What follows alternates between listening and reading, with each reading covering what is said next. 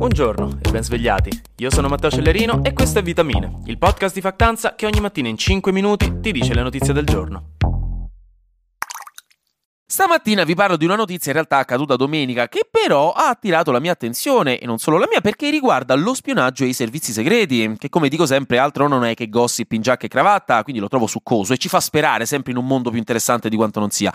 Questo perché domenica sul Lago Maggiore è affondata una barca, una barca normale da 15 persone su cui però ce n'erano 25, quindi già c'era troppa gente sopra per starci sicuri.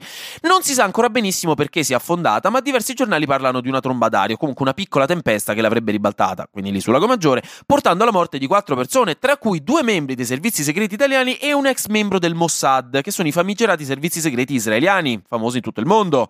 Anche se lo so che è strano pensare a dei servizi segreti famosi in tutto il mondo, stanno chiaramente sbagliando qualcosa nel reparto branding, però hey, siamo nel 2023, sarà stata l'idea di qualche saggista. Su quella barca comunque c'erano altri ospiti, molti dei quali più o meno vicini ai servizi segreti o comunque ai funzionari di Stato israeliani.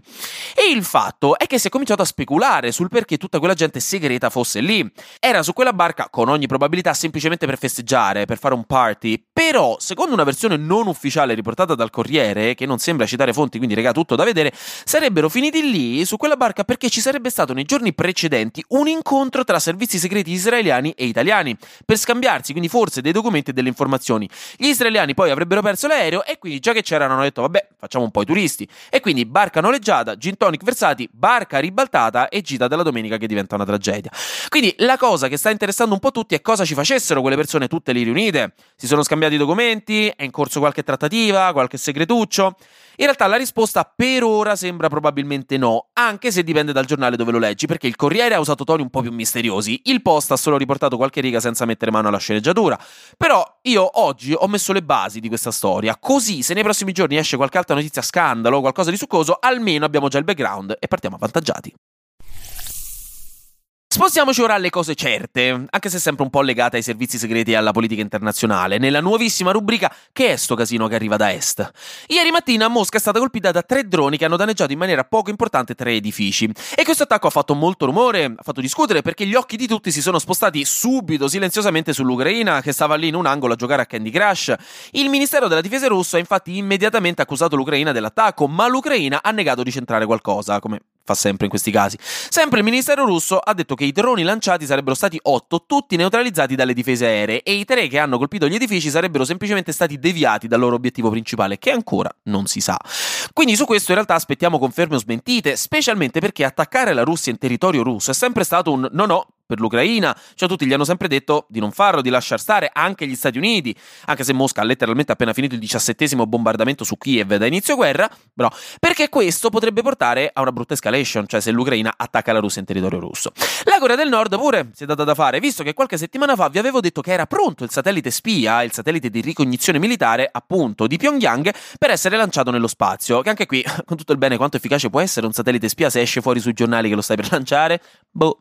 Comunque, è un problema che non si pone più per fortuna perché quel satellite è stato lanciato, sì, però poi è caduto in mare, insomma il lancio è fallito, spaventando tra l'altro Corea del Sud e Giappone che per poco tempo hanno anche dichiarato un'allerta di evacuazione in alcune città, tra cui Seoul e le isole insomma di Okinawa, ma poi non è successo niente. Infine, anche in Kosovo la situazione sembra sempre tesa perché i manifestanti serbi hanno smesso di lanciare le Molotov, però non hanno smesso di manifestare, perché si sono radunati anche ieri davanti ai municipi di Zvekan, Zubin Potok, Battipaglia e Leposavic ok va bene, senza battipaglia, per protestare in maniera più tranquilla stavolta, però la Nato per buona misura ha inviato altri 700 soldati a sostegno della K-Force, la Kosovo Force che sta lì per mantenere la pace, per non farsi trovare impreparata. Quindi insomma, anche lì la pentola bolle, speriamo bene.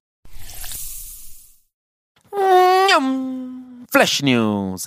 Un famoso virologo cinese, George Gao, ex direttore del Centro Cinese per il Controllo e la Prevenzione delle Malattie, ha detto che la teoria secondo cui il Covid sia uscito dal laboratorio non dovrebbe essere completamente dimenticata ancora, anche se comunque ci sono tuttora scarse prove che possa essere avvenuto così. Stanno uscendo poi i primi risultati delle amministrative in Sicilia e in Sardegna e per ora per le città grosse a Catania ha vinto il centrodestra con Enrico Trantino, a Ragusa ha vinto il sindaco uscente Giuseppe Cassi delle liste civiche, a Siracusa ci sarà un ballottaggio tra Messina del centrodestra e Italia di alcune liste civiche, mentre a Trapani è stato rieletto il sindaco uscente di centrosinistra Giacomo Tranchida. Infine, sembra proprio da quanto scritto da chi ha fatto fact-checking sulle affermazioni del governo come pagella politica e il foglio che nel bilancio dell'evasione fiscale italiana a pesare di più siano proprio le tasse non pagate dai piccoli commercianti e dai liberi professionisti, nello specifico l'IRPEF dei lavoratori autonomi e delle piccole imprese. Quindi l'affermazione di Giorgia Meloni sull'evasione fiscale dei piccoli commercianti e del pizzo di Stato è stata smentita dai numeri. E finiamo con un po' di meteo. Oggi guardiamo al cielo, ci godiamo l'aria fresca tra le dita, la brezza tra i capelli in motorino, così romantica. Anche perché ve la dovete godere mo', perché tra poco arriva un forno che ve lo raccomando. Ci ricorda l'Organizzazione Meteorologica Mondiale che quest'estate arriva El Niño, molto probabilmente. Quel fenomeno meteo che fa caldo, fondamentalmente, senza tanti tecnicismi, fa caldo più del solito con El Niño. Quindi insomma, abbiamo buone probabilità di sfondare i record per l'estate più calda di sempre. Preparate i polaretti.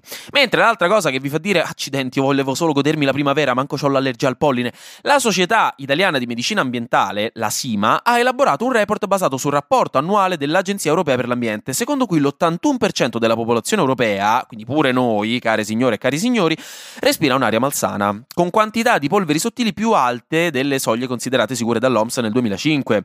Il problema, dicono loro, è che la rete di monitoraggio dell'aria di oggi è tarata su soglie di legge europee che sono più alte delle soglie protettive per la salute. Insomma, niente, è la tipica situazione in cui sfortunatamente non potete farci, non possiamo farci nulla, forse mettersi delle mascherine specifiche per le polveri sottili, però ecco, difficilmente qualcuno qui tornerà a metterle. Quindi mettetevi il cuore in pace, ma tenete a mente anche questo discorso quando si tratterà di protestare per clima e inquinamento ed eventualmente quando dovrete votare i vostri rappresentanti politici preferiti.